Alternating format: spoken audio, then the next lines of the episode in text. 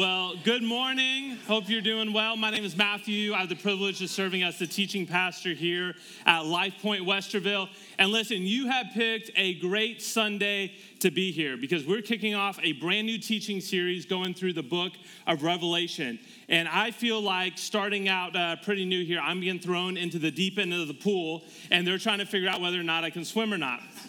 But we're going to be spending the next 10 weeks doing a deep dive into what I believe is one of the most challenging and one of the most controversial books in the Bible. But I'm really excited for it and looking forward to, to going through this series with you. And here's the thing because this is such a, a challenging book to understand and to, to make sense of. We're providing some resources for you to help you as we go through this series together. And one of those resources that we're offering to all of our church members across all of our campuses is our Life Point Drivecast.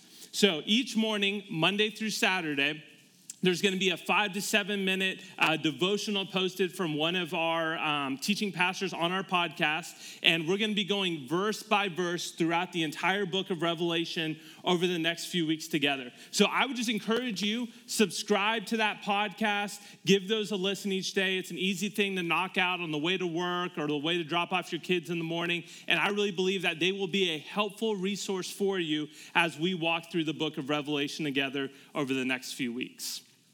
You know, I wonder what what comes to your mind when somebody mentions revelation? Like when you hear somebody talking about what, what comes to your mind? For some people it's the apocalypse and the end of the world and the earth on, on fire. Uh, for some people it's angels and dragons and the antichrist. For, for some people it's timelines and dates and prophecies and they're trying to predict okay when is all this going to happen? But for me when i hear about revelation this is what i what i think of Kirk Cameron and the Left Behind series. How many of you are familiar with, uh, with Left Behind? All right, a good number of you. If you're unfamiliar with, with Left Behind, it was a series of books and then poorly made movies in the early 2000s that were loosely, and let me emphasize, loosely based on the book of, of Revelation. Uh, it was all about the end times and the rapture and the Antichrist. And growing up as a kid, this was my education on the book of, of Revelation. This is how I learned all about, about Revelation. And as a, as a 10 year old, I mean, I had a lot of confidence in my understanding of, of Revelation. If you would have asked me a question, I would have given you an answer. I knew how the world was going to end, how it all play out, what it was going to look like, when it was going to be, all because I had read these Left Behind books and watched a, a couple of these movies. And as a kid, I just kind of assumed, man, all Christians must think and, and, believe the same thing about the end times and Revelation as I do. Everybody must be watching Left Behind as, as well. But then I remember I went to seminary after I graduated college, and I was introduced to all these different opinions and interpretations about Revelation that I had never heard before. Like growing up in, in church, like I was never introduced to, to, to any of these. And these different opinions and interpretations they were coming from some really, really smart people who have a PhD and a whole bunch of other letters after their, their, their name. And they, they loved the Lord and they knew the Bible a whole lot more than I did. And they had all these different views and interpretations. And I remember graduating from seminary with very little confidence in terms of what I believed about Revelation. Like all I knew was Jesus is coming back, Satan is gonna lose, and I'm on the winning team. Like that, that's what I knew about Revelation. But when it came to all the isms and the predictions and timelines and the years, I had no idea anymore. And if I'm being honest, this is a, a book in the Bible that I have intentionally avoided teaching during my time in, in ministry. And it's not because I don't think it's important. And it's not because I don't think Revelation is inerrant or inspired, but because there are just so many questions and so much confusion surrounding it. It's a book that a lot of people have really strong opinions about. And it can cause a lot of debate and division and friction within the church. But as I've been preparing for this series over, over the last couple of weeks, and spending time reading through Revelation and studying and looking at different commentaries, I've been reminded how important, how crucial this book is for those of us who follow Jesus. You know, many people assume Revelation, it's just about the end of the world. It's just about what's going to happen at the end, whether that's in 10 years, 100 years, 1,000 years, it applies to the future. There's not a whole lot of relevance and significance for our life today. But here's what we need to understand this morning Revelation, when rightly understood, rightly interpreted, it changes how we view not just the future, but even our present reality. It's a book that changes how we live our lives today. And here's the big idea that we're going to be kind of emphasizing each and every week throughout this series Revelation is more about a present hope than a future calendar. It's more about a present hope for us now as believers than it is about a future calendar. It's meant to, to comfort us, it's meant to confront us, but its intention was never to confuse us or to give us a, a timeline with dates. You see, Revelation is less about when Jesus is going to return and more about what we are to do and who we are to be as followers of Jesus as we're waiting for him to one day return and to establish his kingdom here on earth. What we learn from Revelation is that we can have hope today because we know how the story ends. We can flip to the end of the book and we know that Jesus wins. We know that Jesus returns. We know that he's going to establish his kingdom on earth. And because we know how the story ends, even though we don't know when it will end, we can have hope and confidence today as followers of Jesus, as believers. So, what I want to do this morning um, is first, we're going to do kind of just like a high level overview of the book of Revelation the who, what, when, where, why when it comes to this book. And then we're going to dive into chapter one and chapter two and unpack that a little bit. So, let's start kind of general high level overview. As we're starting this series, we're going to be in this for a while, just to kind of set the tone for what you can expect and, and, and help you understand what Revelation is and what it isn't. So, the first thing is this okay, who wrote it? Who wrote the book of Revelation. Now, there are some books in the Bible where the author is a little uh, confusing and we don't have a whole lot of clarity on, where they don't like come out and just state who, who wrote it. But in Revelation chapter 1, starting in verse 1 and 2, we are explicitly told who the author is. Listen to what it says in verse 1 and 2 of, of Revelation chapter 1. The revelation from Jesus Christ, which God gave him to show his servants what must soon take place. He made it known by sending his angel to his servant John, who testifies to everything he saw. That is the word of God and the testimony of Jesus Christ. So Jesus is communicating this revelation to John through his angel. I know it's a lot, but that's what he's doing. He's communicating revelation to John. And who is John? Well, it's the same disciple that we read about in the gospel accounts the disciple who referred to himself as the disciple whom Jesus loved. Jesus' closest friend, Jesus' closest disciple, a guy who was a, an author of several other of our New Testament letters. And at this point in John's life, he's a really, really old man. Most suspect he's, he's probably somewhere in his, his 80s. He's the only of the original disciples still alive. The rest had been, been murdered or executed because of their faith in Jesus. And he's at the end of his life and he's receiving this revelation from Jesus and he's writing it down. The second thing is this okay, what is it? What is revelation? Well, first and foremost, it's a letter. Just like Galatians or Ephesians or Corinthians, those were letters to churches. This is a letter, and it's a letter written to the seven churches in Asia. These were literal historic churches that existed back in the, in the day. They're not symbolic, these were actual churches, believers who gathered together. Which means that today, as we read about this letter that was written a couple thousand years ago, we need to take into account the historical context of what was going on in the world, and those cities, and those churches, and in that culture in order for us to rightly understand and interpret Revelation. So it's a letter but it's also prophecy. Early on in, in, in, Revelation, we're told that the purpose of this prophecy is to show us what must soon take place. Now, there's a lot of opinions about must soon take place, what that means, like how soon is that? But we need to understand that, that Revelation, it's not a, a prediction of what's going to happen. It's not like when you're guessing how the, the Super Bowl is going to play out, you're guessing the score. No, it's a declaration of this will happen. This is how things are going to unfold. Jesus is going to return. So it's a letter, it's prophecy, and it's an apocalypse. Now, when you hear apocalypse, you probably think end of the world, um, some movie about like a meteor that's, that's headed towards, towards planet Earth. But apocalypse literally means unveiling or disclosure. Jesus, he's pulling back the curtain for, for John. And he's allowing John to see past the, his present reality, what's physical, what's right in front of him, into this unseen realm. He's giving John this heavenly, eternal perspective of what is going on here on earth. So it's a letter, it's prophecy telling us what's going to happen, and it's apocalypse. It's pulling back the curtain and allowing us to see into this unseen realm. Third thing is this okay, when was it written? We know John, John wrote it and we know what it is. Okay, when was it written? Most likely, the book of Revelation was written sometime between AD 92 and 96. And a guy named Domitian was the emperor of Rome at the time. And Domitian was not a good dude.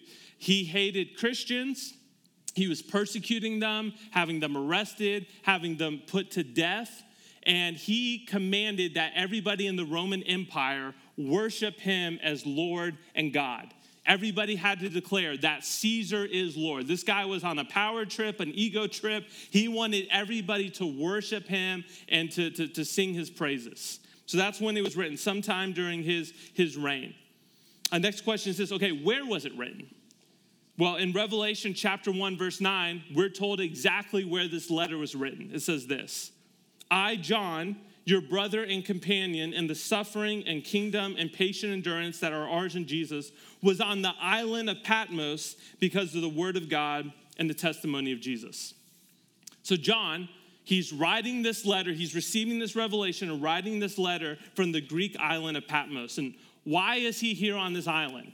Is John on vacation? Is John enjoying his final years of retirement on this, this beautiful island?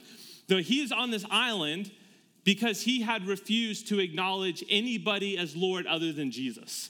So when Domitian said, Hey, you need to worship Caesar as Lord, John said, No thanks, not interested. And he was arrested and exiled to this island. And this is where he was going to spend the rest of his life. This island is where they sent criminals who were deemed enemies of the state. I mean, think like Alcatraz. Like you're on that island, you're not getting off. That's where you're going to spend the rest of your life. So that's where John is writing it from. And then finally, why was it written? What is the purpose of Revelation? How can you just kind of sum it up? What was the purpose? Simply put, the, the, the purpose of Revelation is to encourage these believers in these churches to continue to endure despite the persecution that they're facing. John is saying, hey, hang in there. Hang in there. I know it's tough. I know your friends are being murdered. I know you're afraid for your life. I know the, the, the fire is just being turned up and they're out to get you. But listen, Jesus is coming back. Jesus will one day return, and you are on the winning team. And while things may not seem great on this side of eternity, rest assured, Jesus has given us victory over sin and over death, and you are on the winning team. That is what John and Jesus are communicating to these believers in, in 2,000 years ago and to believers today all across the world. So, in the opening chapter, chapter one, John, he's given a, a glimpse of, of Jesus in, in all of his glory. Now, obviously, John had seen Jesus when Jesus was, was here on earth, when Jesus had taken on fl- human flesh. He walked with him, talked with him, he ate with him. But now, he is seeing Jesus in his glorified, resurrected body. The King of Kings, the Lord of Lords. And it is a much different experience than when John saw Jesus on earth. And John, he tries his best to, to explain for us what it was like being in the presence of Jesus, experiencing Jesus in all of his glory. And he uses these images to try to describe what it's like because he, he can't find the actual words. So you'll notice he'll say things like, he was like this, or it was like that. Because the only way he can think to communicate to us what it was like was to put it in earthly terms that we can somewhat wrap our mind around. So listen to what John says when he sees Jesus, but as Jesus begins to speak to him. Revelation chapter 1, verse 12, it says this I turned around to see this voice that was speaking to me. And when I turned, I saw seven golden lampstands. And among the lampstands was someone like a son of man. And this is a reference back to, to the book of Daniel in the Old Testament.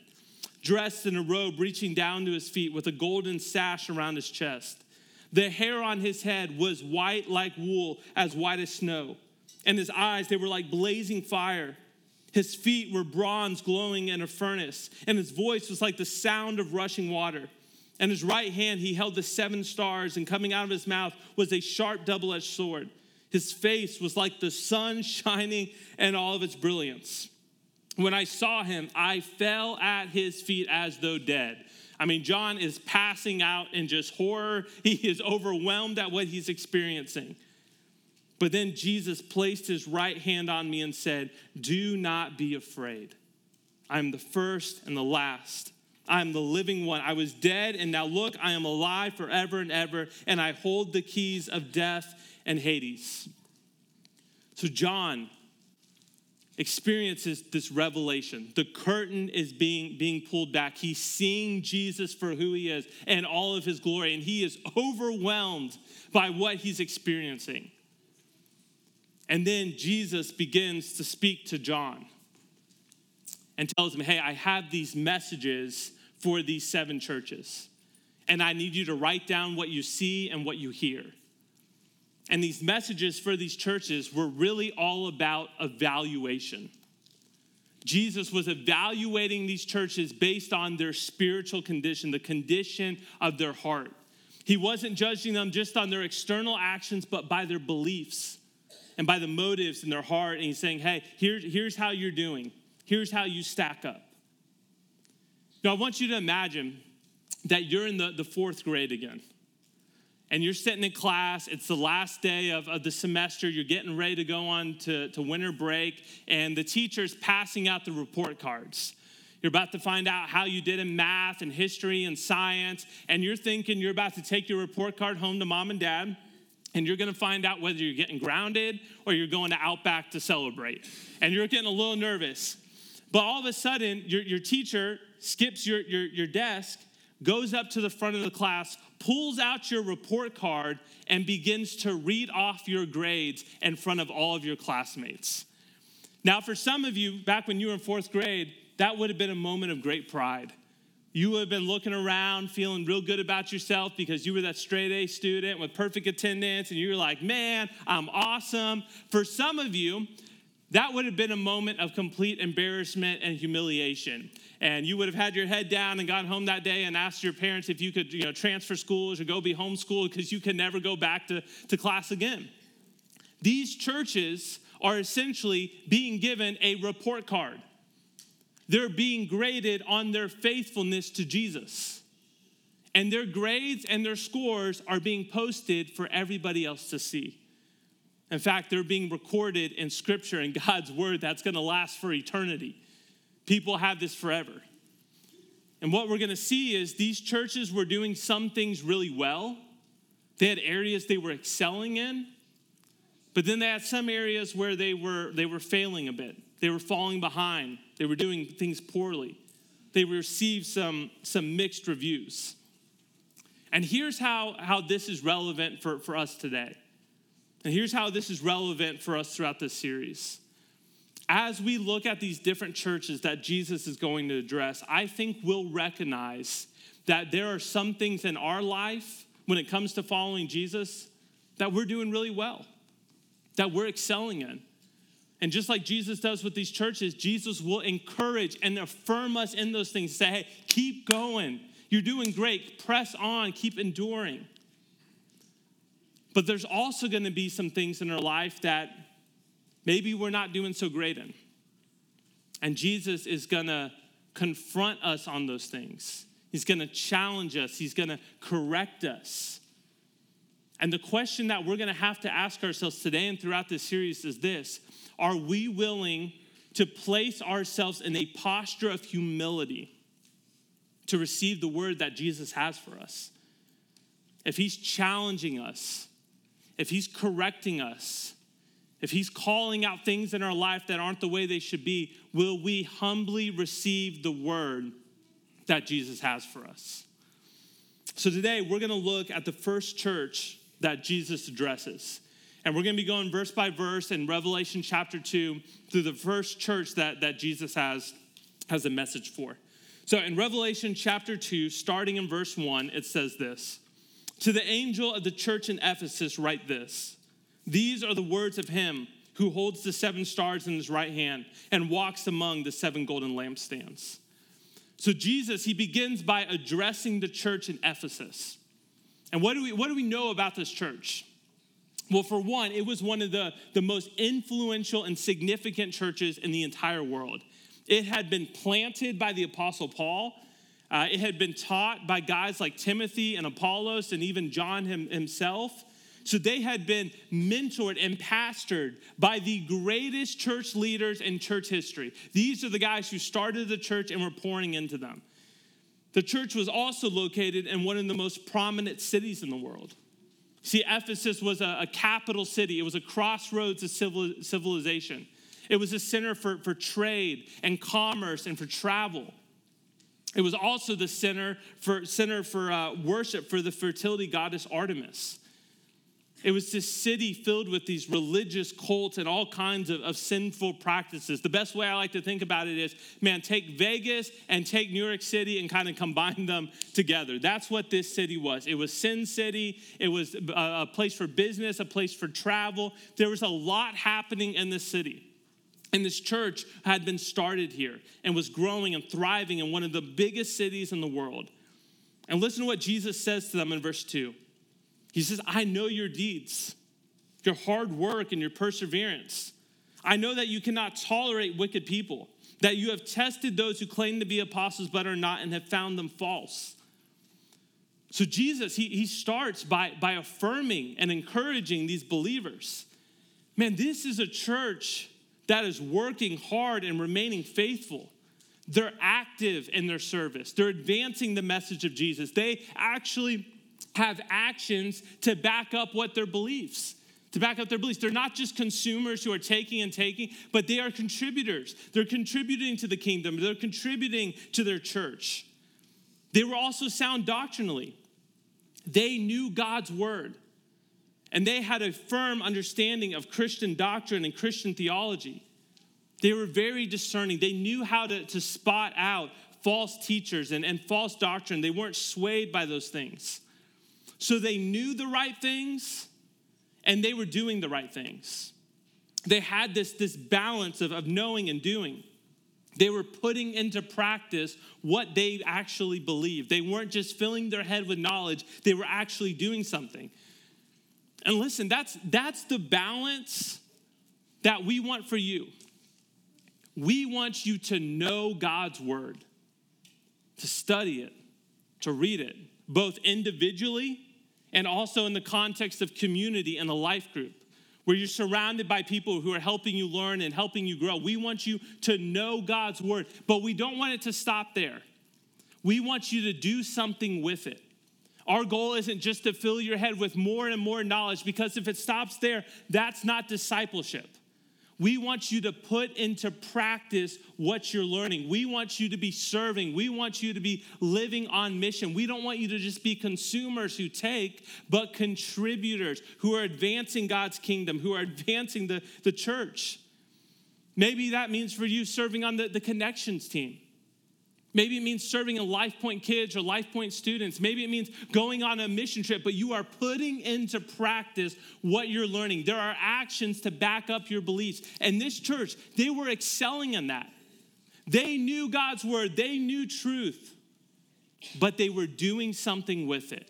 There were actions to back it up. And then listen to what Jesus says to them in verse 3.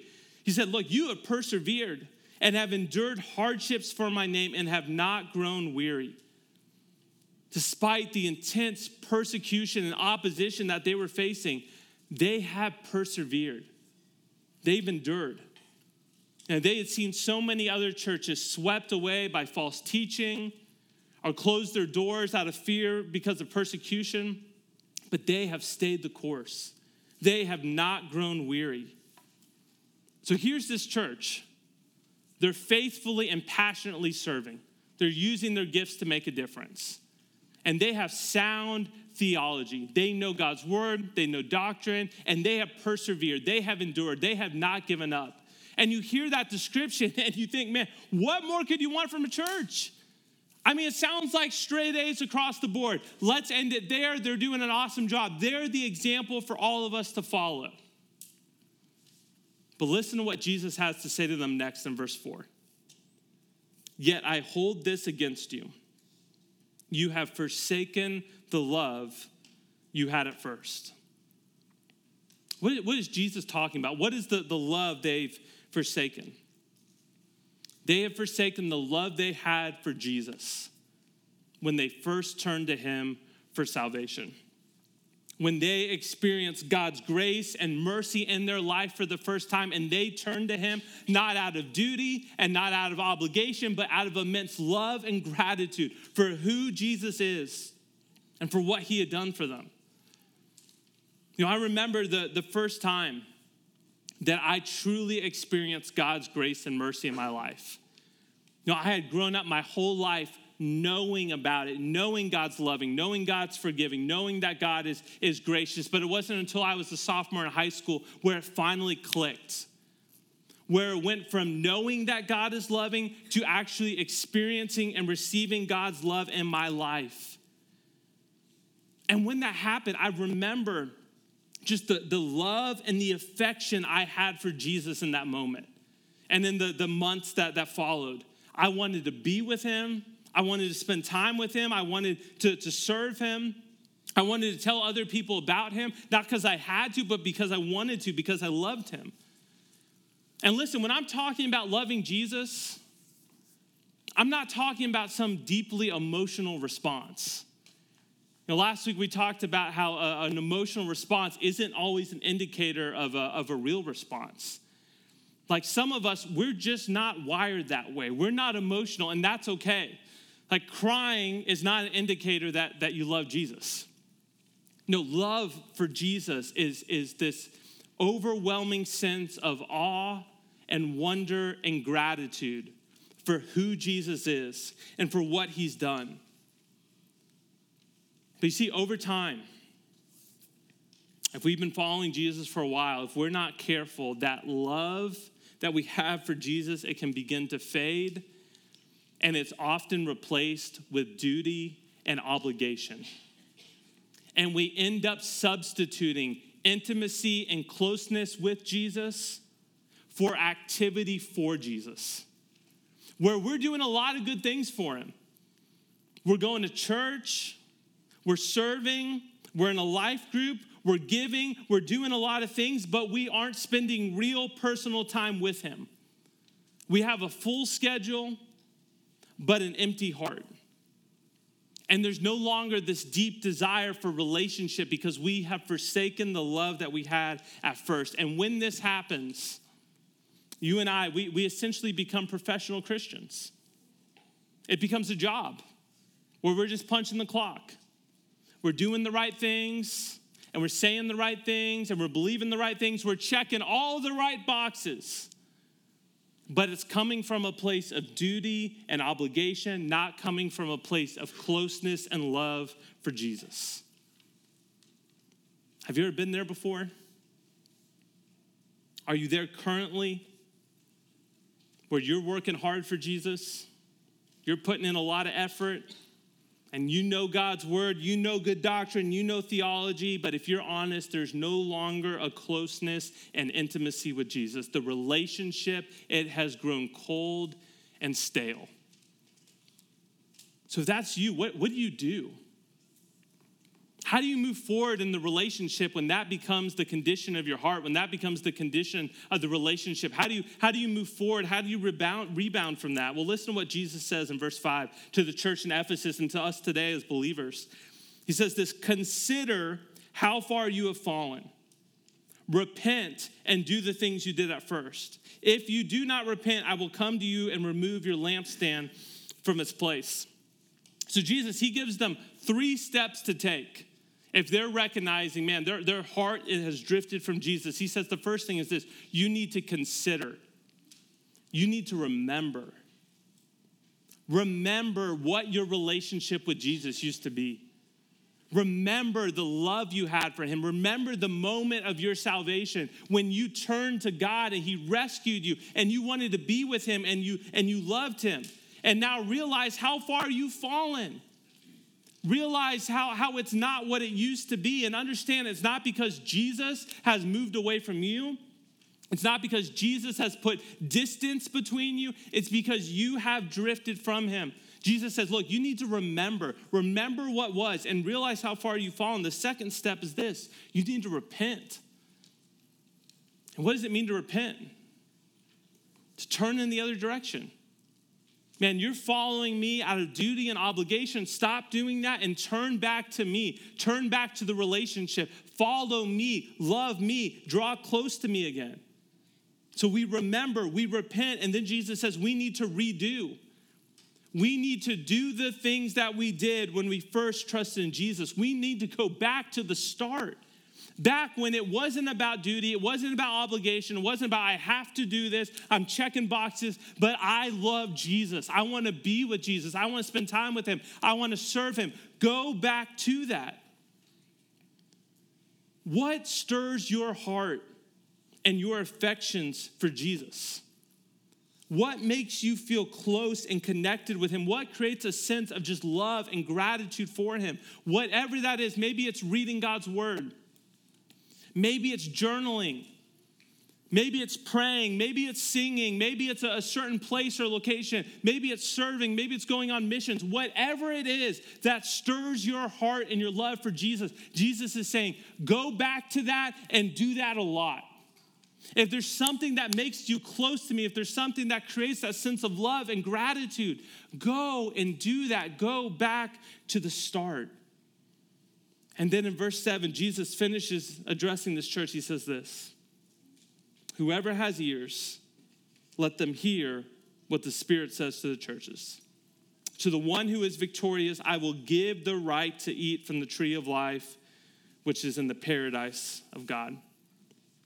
Jesus gives us this promise today. To those of us who will remember and repent and turn back to Him, to those who are victorious and who overcome, they will be given the right to eat from the tree of life. What, what is Jesus talking about? What is He referring to? He's taking us back to Genesis. He's taking us back to the Garden of Eden when we had a closeness and intimacy with God when there was nothing separating us, when there was nothing hindering our relationship, where we walked with God in the garden, unafraid and unashamed. You see, that closeness that we had with God, it was lost in the fall.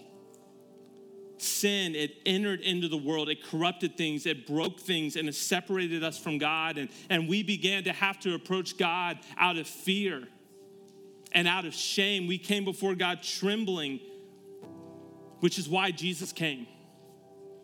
And through Jesus' death and through his resurrection, our relationship with God, it can be restored. We can have closeness, we can have intimacy with God again, we can know him personally, and we can be with him forever. And I just wonder, have you forsaken the love that you had at first? Have you drifted away from, from Jesus? Has your, your heart and your love grown cold and stale? Listen, Jesus, He desires a closeness with you. He hasn't gone anywhere. And He's inviting you today, in this moment, to turn back to Him to go back to the start when it was about love and relationship and not duty or, or obligation. You know, whenever we take the, the Lord's Supper together, we remember the body of, of Jesus being broken.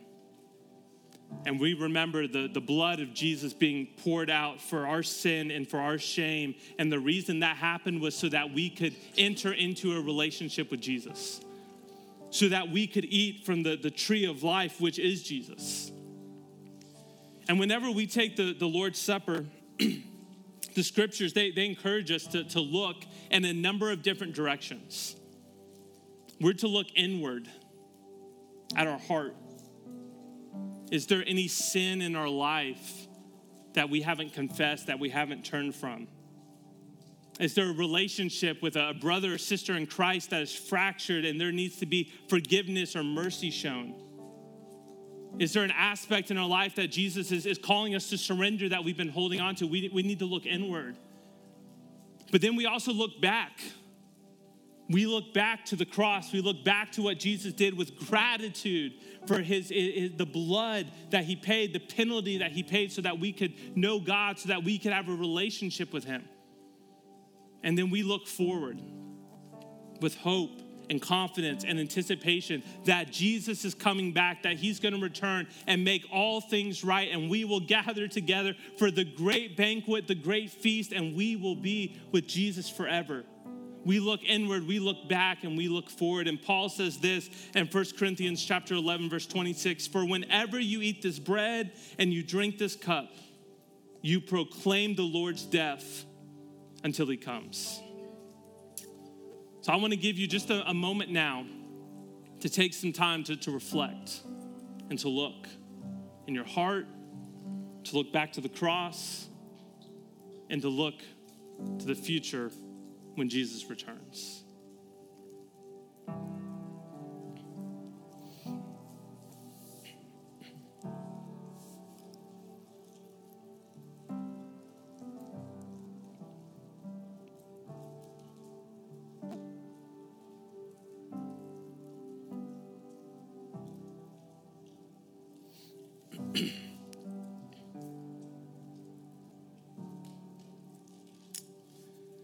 So at this time, we're going to take the Lord's Supper together, and we ask that only those of you who have placed your faith and trust in Jesus and made a personal decision to follow him partake. You can remove the piece of bread.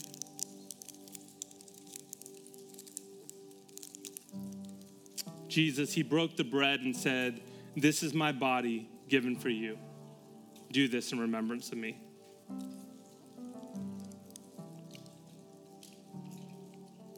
Can go ahead and open the juice.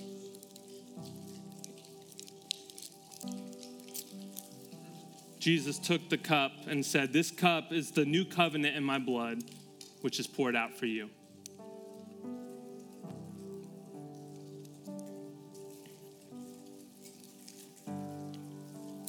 So, Father, we, we thank you that you desire a relationship with us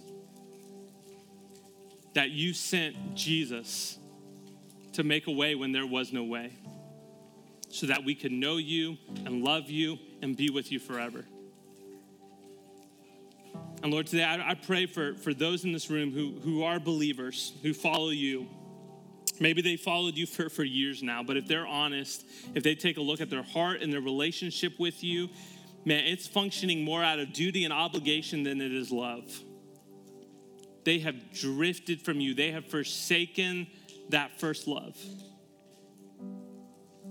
God, right now, I, I, pray that they would begin to be reminded of what that relationship used to be, of the love they had for you, the desire to be with you and serve you.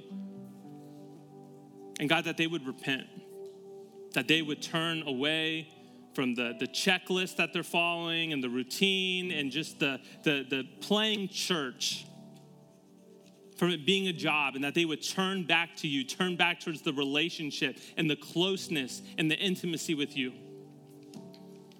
God, help us to go back to the start. Renew the joy of our salvation. Thank you that you continue to pursue us. No matter how far we drift, no matter how far we run, you are there to receive us whenever we turn to you. Jesus, we love you. Pray all this in your name. Amen.